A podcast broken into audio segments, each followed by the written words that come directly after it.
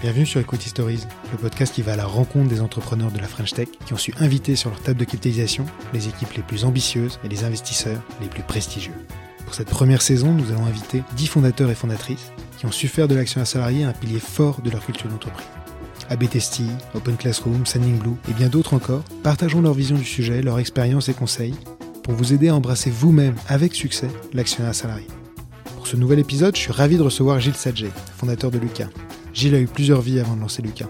Auditeur financier chez Arthur Andersen, la Roche cabinets d'audit, CFO chez Webnet, une des plus grosses SS2I avant la bulle des années 2000, et enfin entrepreneur en laissant en 2002 Lucas, le SIRH qui révolutionne la gestion salariale pour les PME et TI.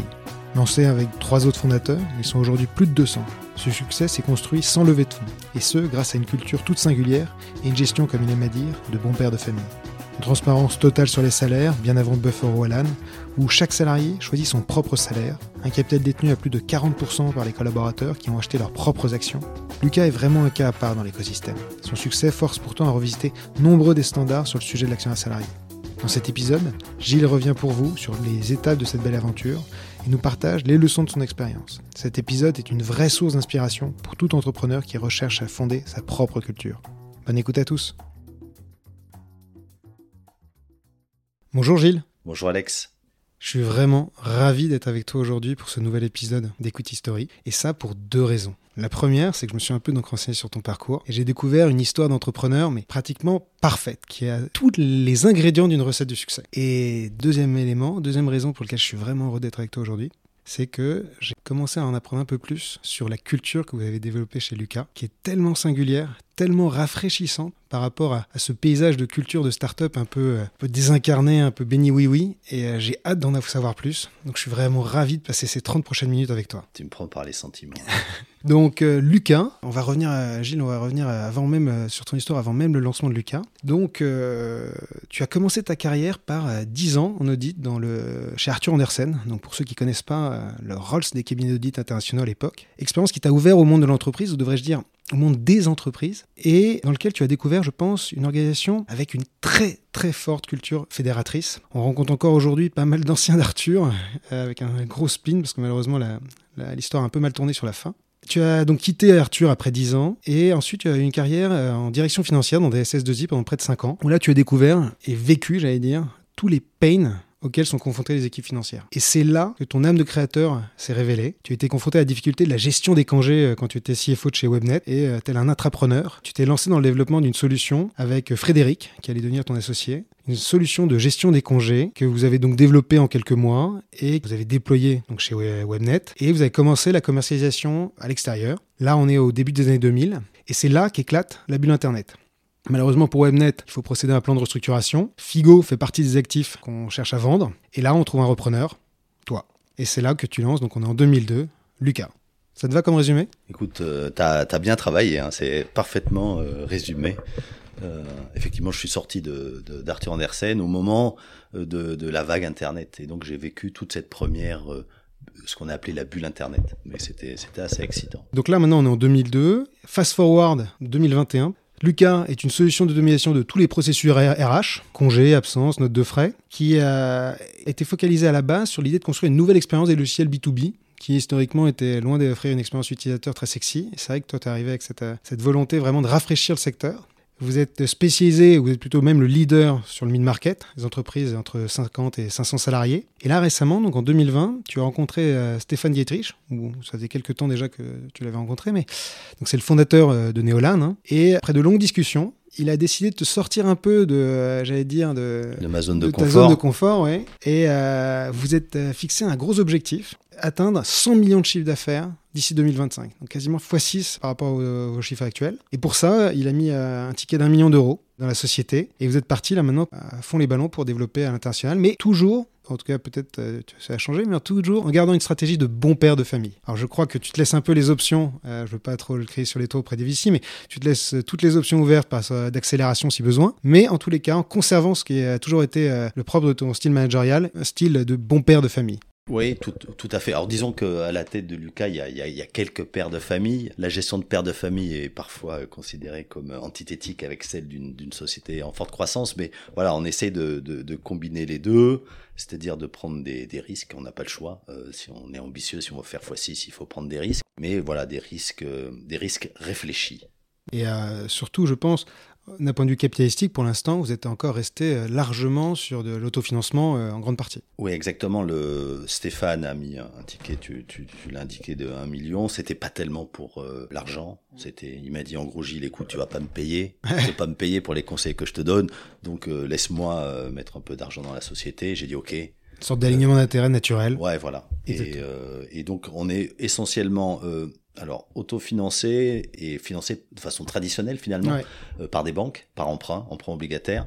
Euh, au début, c'était très dur parce que quand les banquiers voyaient mes états financiers, ils partaient en courant. Euh, et puis, euh, certains évoluent. Il y a notamment la société Eiffel, hein, qui, qui, finance par emprunt obligataire, qui ont compris qu'une société SaaS avait un vrai actif et que un compte de résultat euh, déficitaire, au sens traditionnel du terme, ça reflète pas vraiment la vraie valeur, la vraie valeur d'une boîte de SaaS qui est en croissance. Et donc, on arrive à, à emprunter. Et là, en plus, avec la, la, la crise sanitaire l'année dernière, le, euh, le, PGE, on a pu, on n'a jamais eu autant d'argent qu'en ce moment. C'est assez dingue, mais on n'a jamais eu autant de cash qu'aujourd'hui. Euh, c'est bien à entendre pour une belle pépite comme vous, pour aller à l'international. Donc euh, c'est toujours un bon fuel bien utile. Alors ça, c'était un peu pour l'equity story, assez singulière de Lucas euh, par rapport aux autres startups que l'on rencontre. Et donc maintenant, on en vient à la culture. Alors culture de Lucas qui est vraiment singulière sur pas mal d'aspects déjà par rapport au salaire. Au salaire, vous avez une culture de la transparence. Peut-être que tu as voulu, suite à tes premières expériences dans les pays anglo-saxons, où, comme tu l'aimes à dire, le rapport au salaire est beaucoup plus décomplexé qu'il l'est en France. Et donc, j'aimerais bien que tu m'en dises un peu plus. Chez Lucas, les salariés fixent eux-mêmes leur salaire.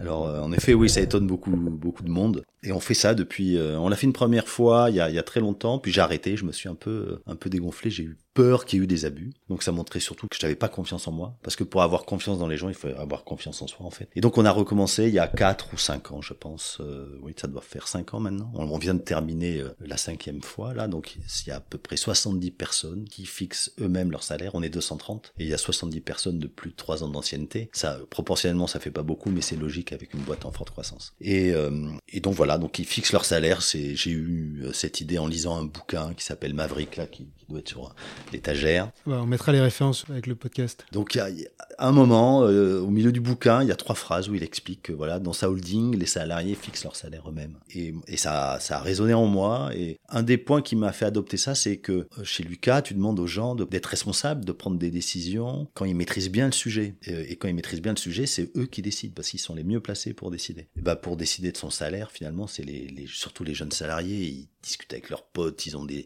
propositions tous les trois jours. Ils savent combien ils valent. Mieux que moi. Donc, ok, allons-y, fixe toi-même ton salaire. Et ça règle ensuite les discussions salariales de toute l'année. Euh, le salarié peut pas venir te voir en se plaignant de son salaire parce que c'est lui qui l'a fixé. Donc. Euh, Mais alors attends, le RH pour lui doit se tirer les, cheveux ou pour essayer de faire son budget? Et alors effectivement, c'est plus le directeur financier qui se tire les cheveux. Mais euh, alors la règle du jeu quand même, il y a une règle qui est, il y a deux règles. La première c'est le salarié a le dernier mot. Donc en cas de désaccord, c'est le salarié qui décide. Donc c'est ça qui change. Alors justement, peut-être reviens peut-être en amont comment se passe le processus de détermination des salaires? Donc, tous les ans, il y a un processus où le salarié est amené à justifier un, salaire de. Comme dans toutes les boîtes, à la fin de l'année, on va fixer les, les salaires de l'année d'après. Donc pour les moins de 3 ans, c'est un processus, euh, on va dire, plus traditionnel, classique, même s'il est très collégial, on demande euh, l'avis euh, des différentes personnes. Et puis pour les plus de 3 ans, c'est eux-mêmes qui vont le fixer. Donc on leur dit, un, en cas de désaccord avec la direction, c'est toi qui décideras. Et deux, attention, la règle que tu dois utiliser, c'est tu dois fixer ton salaire à ta valeur de marché. Donc si tu veux, tu peux aller voir un chasseur de tête et tu remets avec trois propositions et donc là on verra ta valeur de marché. Donc là, c'est une bonne manière de, de procéder. Donc tu ne peux pas utiliser comme argument mon voisin euh, touche ça ou alors euh, moi j'ai rapporté tant à la société. Non non, c'est pas ce que tu rapportes, c'est ce que tu vaux sur le marché. Donc ça ça donne euh, un cadre et ensuite pour que ça se passe bien, on lui dit écoute, c'est quand même mieux si tu es d'accord avec ton manager. Et ensuite, Gilles, donc moi, je suis l'arbitre suprême et je, joue un peu les bad guys. Pour que le système fonctionne, il faut qu'il y ait, on va dire, des bad guys. Donc euh, le salarié se dit je vais essayer d'avoir le maximum sans énerver mon manager et Gilles. Mais euh, c'est exactement le symétrique de ce qui se passe en général parce que dans une situation normale, c'est le manager dit quelle est l'augmentation minimale que je peux donner à mon collaborateur sans l'énerver? Sans que ça le mette dans tous ses états et que finalement il parte. Et donc là, là c'est le contraire. C'est le, salarié qui teste et qui essaie de voir jusqu'où il peut aller. Et donc les limites, c'est qu'il doit défendre ça. Il y a un rituel. Tout le monde se réunit, mais enfin maintenant il y a deux collèges comme on était 70. Et puis chacun annonce son salaire. Et donc moi je tape du poing sur la table comme ça et je dis adjuger si je suis d'accord. Et s'il y a des accords avec le manager et moi, la personne devra s'expliquer publiquement. Ce que personne n'a envie de faire évidemment. Donc c'est ça la limite. Et donc, euh, cette année, ça s'est bien passé. Donc, il y a beaucoup de discussions avant cette réunion. Voilà, ça, ça, négocie, quoi. C'est des jeux de rôle. Et puis, à la fin, OK, on se réunit tous. Et officiellement, chacun annonce son salaire devant tout le monde. Et c'est adjugé. Et c'est parti pour un an. Et alors, ça donne des augmentations de combien de pourcents, ça? Alors ça donne des augmentations un peu plus élevées que si c'est moi qui décidais, évidemment. Mais franchement, les gens sont tellement contents après. Parce que souvent, ceux qui font ça pour la première fois, à la fois ils y croient pas, c'est pas possible. Et puis certains se disent, mais attends, c'est pas si facile quand même de le justifier et puis d'aller se battre. Parce que quand mon manager commence à dire non, je peux lui dire, écoute, de toute façon, je m'en fous, c'est moi qui fixe. Il dit, ok, mais bon, va quand même en discuter avec Gilles. Bon, attends, ça serait bien qu'on se mette d'accord euh, avant. Voilà. Donc, c'est pas si facile que ça de fixer son salaire, même qu'on a le droit de le fixer soi-même. Et tu arrives à faire, à adopter cette culture, alors qu'aujourd'hui, vous êtes bien plus que 100. On est 230 aujourd'hui, donc j'espère qu'on va pouvoir continuer parce que c'est une de nos marques de fabrique. Et puis, ça nous fait un peu de couverture de presse aussi, c'est ça qui est pas mal. Ouais, ouais. C'est clair, c'est un super signal. Et je pense qu'il y a plein de gens qui peuvent y adhérer. Et alors, cette culture singulière, tu la déclines aussi et c'est peut-être un peu moins connu, au niveau de l'equity, au niveau de votre equity story. Il y a quelques années, tu as décidé de te séparer de 40% du capital de Lucas au bénéfice de euh, tes équipes, qui aujourd'hui, donc il y a plus de 40 actionnaires euh, de Lucas, qui, à la différence des autres startups, n'ont pas juste eu des BSPCE euh, donnés gratuitement. Ils ont dû investir de leur propre argent, sans fenêtre de liquidité, juste pour rentrer dans ce collège, dans ce, ce tribu encore, le petit cercle de la tribu. Est-ce que tu peux nous euh, dire un peu comment tu en es arrivé là? En fait, j'ai commencé euh, traditionnellement, quand on n'était encore que 5 euh, salariés, 4 ou 5, j'ai donné des stock options. Donc ça leur coûtait rien. Et au bout de un ou deux ans, je me suis rendu compte qu'ils ne comprenaient pas ce que ça voulait dire. Ils se sentaient pas propriétaires. Et je les sentais frustrés de ne pas être actionnaires. C'était vraiment quelque chose... Ils comprenaient pas les stock options. Et à ce moment-là, je leur ai dit, OK, vous allez abandonner vos stock options, qui représentaient, je crois, 3 euh, ou 4% de la société. Et à chacun, je leur ai vendu. Alors, il y a eu de la négo là un peu. Mm. Ils voulaient chacun 15%. Moi, je voulais 10. On a fini à 12,5. Ils ont abandonné leur stock et ils ont acheté 12,5% chacun. Sauf Fred, qui lui les avait eu dès le départ. Quand j'avais monté la boîte, je lui avais dit, OK, prends, prends 12%. Euh, les deux autres ont emprunté pour acheter les 12,5% qui leur sont revenus. Donc, voilà, dès le départ, je me suis retrouvé avec 70, enfin, ouais, c'est ça, un peu, un peu moins. On était à quelle période là? Quelle époque là? C'était en 2009, 2009, 2009 je crois, quelque chose comme ça.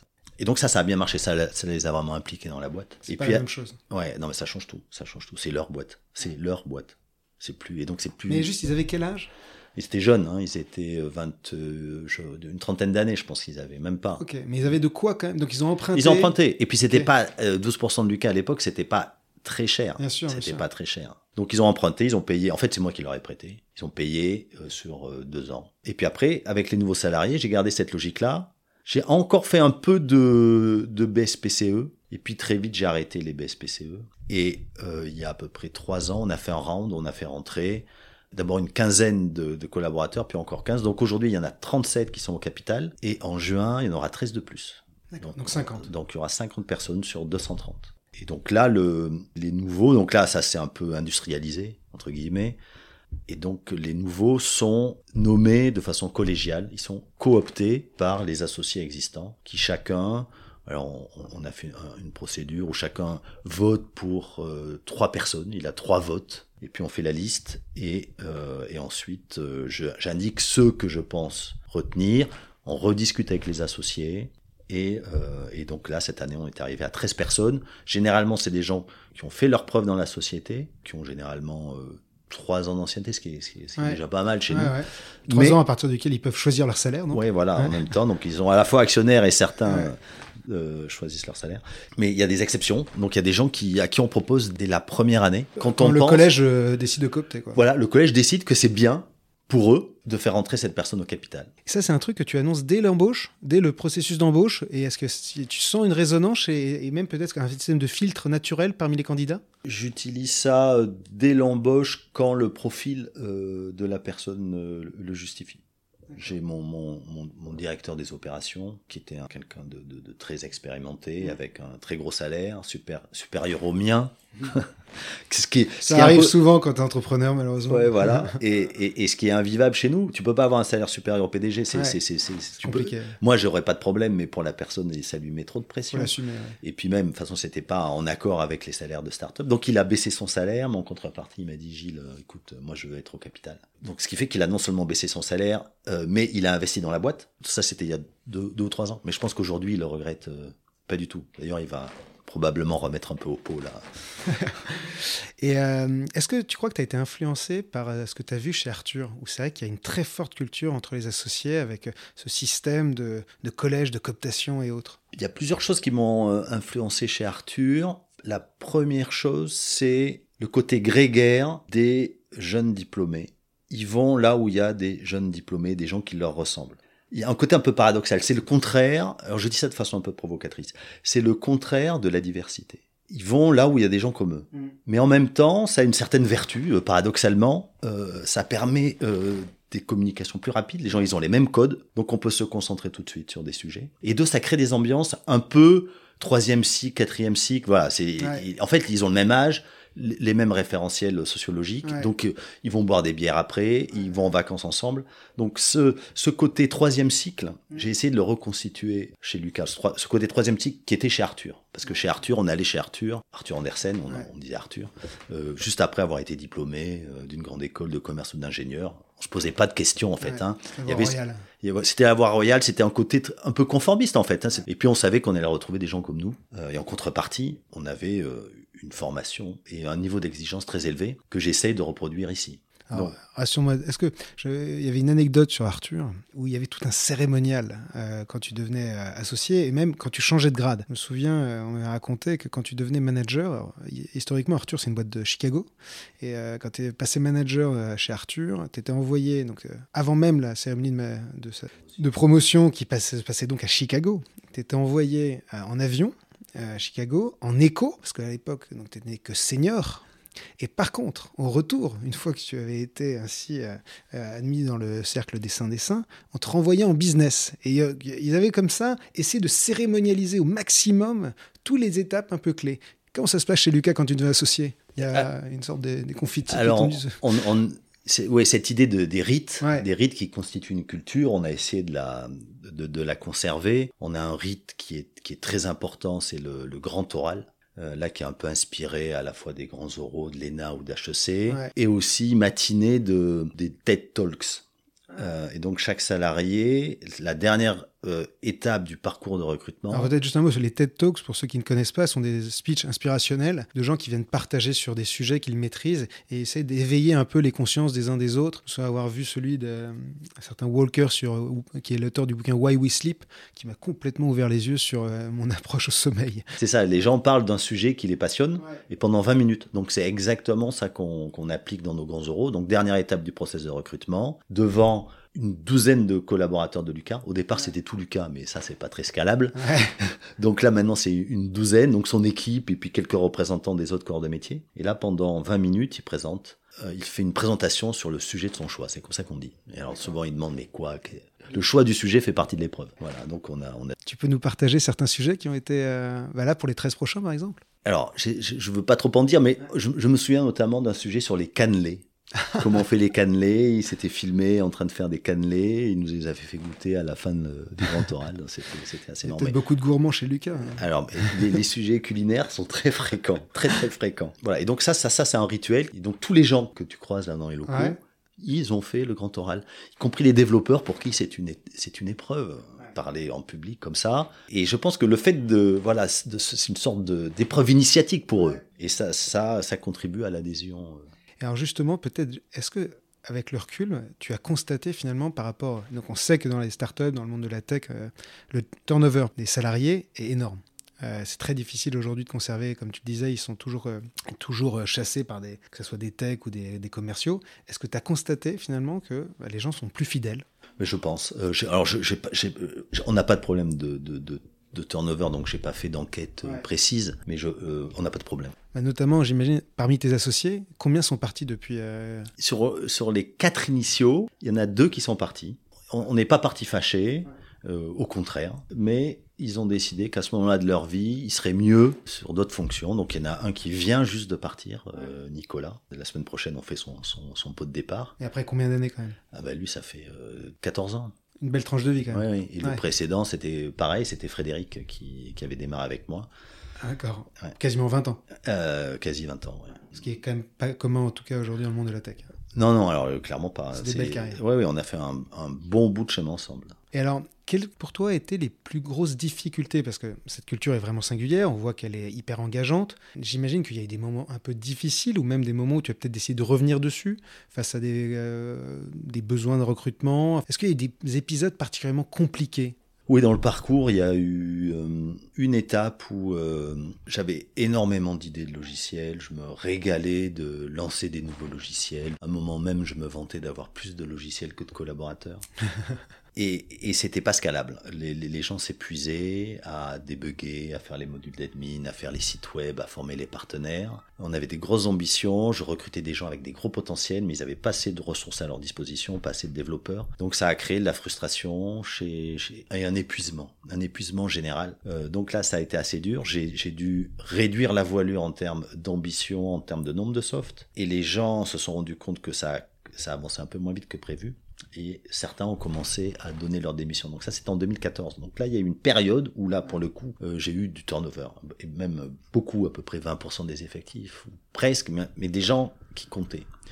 C'était même un point où, euh, quand les gens me disaient Gilles, est-ce que je peux venir te parler? Je leur disais non, non, non, je ne suis pas dispo, tellement j'avais peur qu'ils me donnent leur démission. Ça, ça a duré 4-5 mois. Ça a été vraiment une période euh, assez difficile où, euh, quand j'allais bosser, voilà, c'était lourd. Il fallait se, se forcer, et puis les choses seront, ça, ça, ça s'est retourné. À l'époque, il y avait combien d'associés? Pas tant d'associés que ça. On devait être 6 ou 7 associés. C'était 2014. Et euh, donc toi, à titre personnel, c'est vrai que tu as vraiment passé du quasi, j'allais dire, solo founder, dans le sens où quand vous avez lancé le truc avec Frédéric, 90%, parce que c'est toi qui portais tout le, le risque à l'époque. Donc tu es passé de cette, ce captain, j'allais dire, euh, qui portait quasiment euh, tout le projet sur, sur les épaules, à aujourd'hui à répartir cette, cette responsabilité, parce qu'il y a cet alignement finalement que tu partages avec euh, tes autres associés. Comment ça s'est passé ce switch? Il y a eu des phases? C'est que des gens que j'ai recrutés, euh, Mm. personnellement, que j'ai choisis, avec qui j'ai bossé étroitement, que je connais euh, très bien et dont je sais qu'il y a une adhésion à 100% avec mon projet d'entreprise. Ils savent que je fais pas ça pour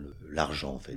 ça, ça dépasse. Ouais, voilà, j'adore faire des softs en fait. Ça c'est mon premier truc. Et ensuite, je suis assez fier de de la culture et les gens ils sont attachés à la fois à cet euh, amour du logiciel et à cette culture un peu particulière chez Lucas. Donc là, c'est facile. J'espère que ça va durer. Ça sera de plus en plus dur au fur et à mesure que la société augmente en taille et prend en valeur aussi, Ouais. parce que les gens se rendent compte que, ok, la- l'argent c'est pas important, mais ça commence euh, surtout avec les valorisations de, des boîtes dans le, dans le SaaS. Donc peut-être que ça va créer des modifications de comportement. Parce que là, c'est vrai que le projet, maintenant, de facto, avec 50 associés, il te dépasse. Il te... Bah, ça me met même un peu la pression parce que là, il y a donc euh, Nicolas s'en va et vend certaines de ses actions. Il en profite, il vend pas tout. Je pense qu'il a raison. Nicolas, t'as raison. Mais il en vend et ça c'est bien. D'ailleurs, il fait il fait participer les autres. Et donc je vois ces, ces, ces jeunes là, il y en a qui sont vraiment et il y a même des couples qui chacun met des, des montants importants. Ah oui, c'est génial cette histoire. C'était un couple rencontré chez Lucas. Ouais. Ils se sont rencontrés chez Lucas Ils se sont rencontrés chez Lucas, tous les deux débutants, et ils sont tous les deux devenus associés. Et chacun, les associés, ça marche pas par couple, ça marche individuellement, voilà. Et chacun investit. Et je me dis, mais des montants importants de leur patrimoine. Et je me dis, là, ils commencent à me foutre la pression, là. Parce que, Euh, Tu dis un mot important. Si j'ai bien compris, c'est quasiment un an de salaire de l'un. bah, ah, ouais, c'est dans, dans cet ordre de grandeur. Et donc, ça me met une, une grosse pression. Euh, Parce que finalement, c'est encore un, un grand signe de confiance qu'ils te font? Oui, exactement. Et, et donc, une, une grosse responsabilité. Alors bah, merci beaucoup en tout cas pour cet échange. C'était vraiment passionnant. Est-ce que tu aurais peut-être un dernier conseil pour un entrepreneur qui souhaite, comme toi, adopter une culture aussi singulière dans, l'environnement actuel, qui clairement vise à, créer cet, j'allais dire, cet instinct un peu tribal, que dans le sens positif du terme. Je, sais qu'il ne faut pas trop le dire chez Lucas, mais c'est vrai qu'il y a cet affectio societatis qu'on aime bien en droit, qui est vraiment très fort. Quel serait le, conseil que tu aimerais lui donner pour qu'il essaie de développer ça dans son entreprise? Il y a un truc que j'essaye de faire, euh, c'est de, de, prendre les gens comme des adultes, de pas les juger. Par exemple, souvent les, les jeunes, là, je dis c'est les jeunes parce qu'il y a quand même une, une différence d'âge assez importante entre, entre, moi qui suis qui est plus de 50 ans largement et la moyenne d'âge qui est de moins de 30 ans. Ils ont des horaires particuliers. Donc parfois ça, ça peut m'énerver, mais c'est vrai que toi tu as connu la grande culture du présentéisme, hein. en tout cas un chez peu, Arthur. un euh... peu, un peu. Mais je ne vais jamais leur en parler parce que ça serait ne pas les prendre pour des adultes. Parce qu'en fait, j'ai rien à leur reprocher, si ce n'est que voilà, ils n'ont pas les mêmes horaires que moi. Donc, une des règles, moi, que j'applique et qui me sert beaucoup, c'est prendre les gens pour des adultes. Parce que si tu les prends pour des enfants, ils se comportent comme des enfants. Si tu les prends pour des adultes, ils se comportent comme des adultes. Et c'est typiquement ce qui se passe avec les salaires qui fixent eux-mêmes, ouais. comme des adultes. Et ça, c'est toujours gagnant. D'ailleurs, c'est peut-être une dernière remarque. Est-ce que ça, tu l'as vu là, particulièrement avec cette culture du remote, où on est tous été un peu confrontés à l'adopter euh, parfois de façon plus ou moins préparée? J'imagine que chez vous, chez Lucas, avec cette culture de la sens de responsabilité très forte, chacun s'organise euh, comme il l'entend. Et euh, finalement, cette transition où les gens étaient confrontés à ne plus ou moins se voir, euh, n'a pas, genre, n'a pas bouleversé finalement la, le, le, style de management. Oui, ça, ça, ça s'est passé quasi sans douleur. Vraiment, Gilles, un grand merci pour cet échange. Merci pour tes questions pertinentes. Et à très bientôt. Écoute History, c'est fini pour aujourd'hui, mais nous revenons très bientôt avec un nouvel invité. Si vous avez aimé ce podcast, vous pouvez le noter 5 sur 5 sur votre plateforme préférée afin de permettre à d'autres de le découvrir. N'hésitez pas à nous faire remonter des commentaires ou toute demande particulière sur ce que vous aimeriez entendre dans le podcast. On fera tout notre possible pour y répondre. Et puis, si vous aussi vous souhaitez offrir la meilleure expérience d'actionnaire salarié à vos équipes, je vous donne rendez-vous sur equify.eu. À très vite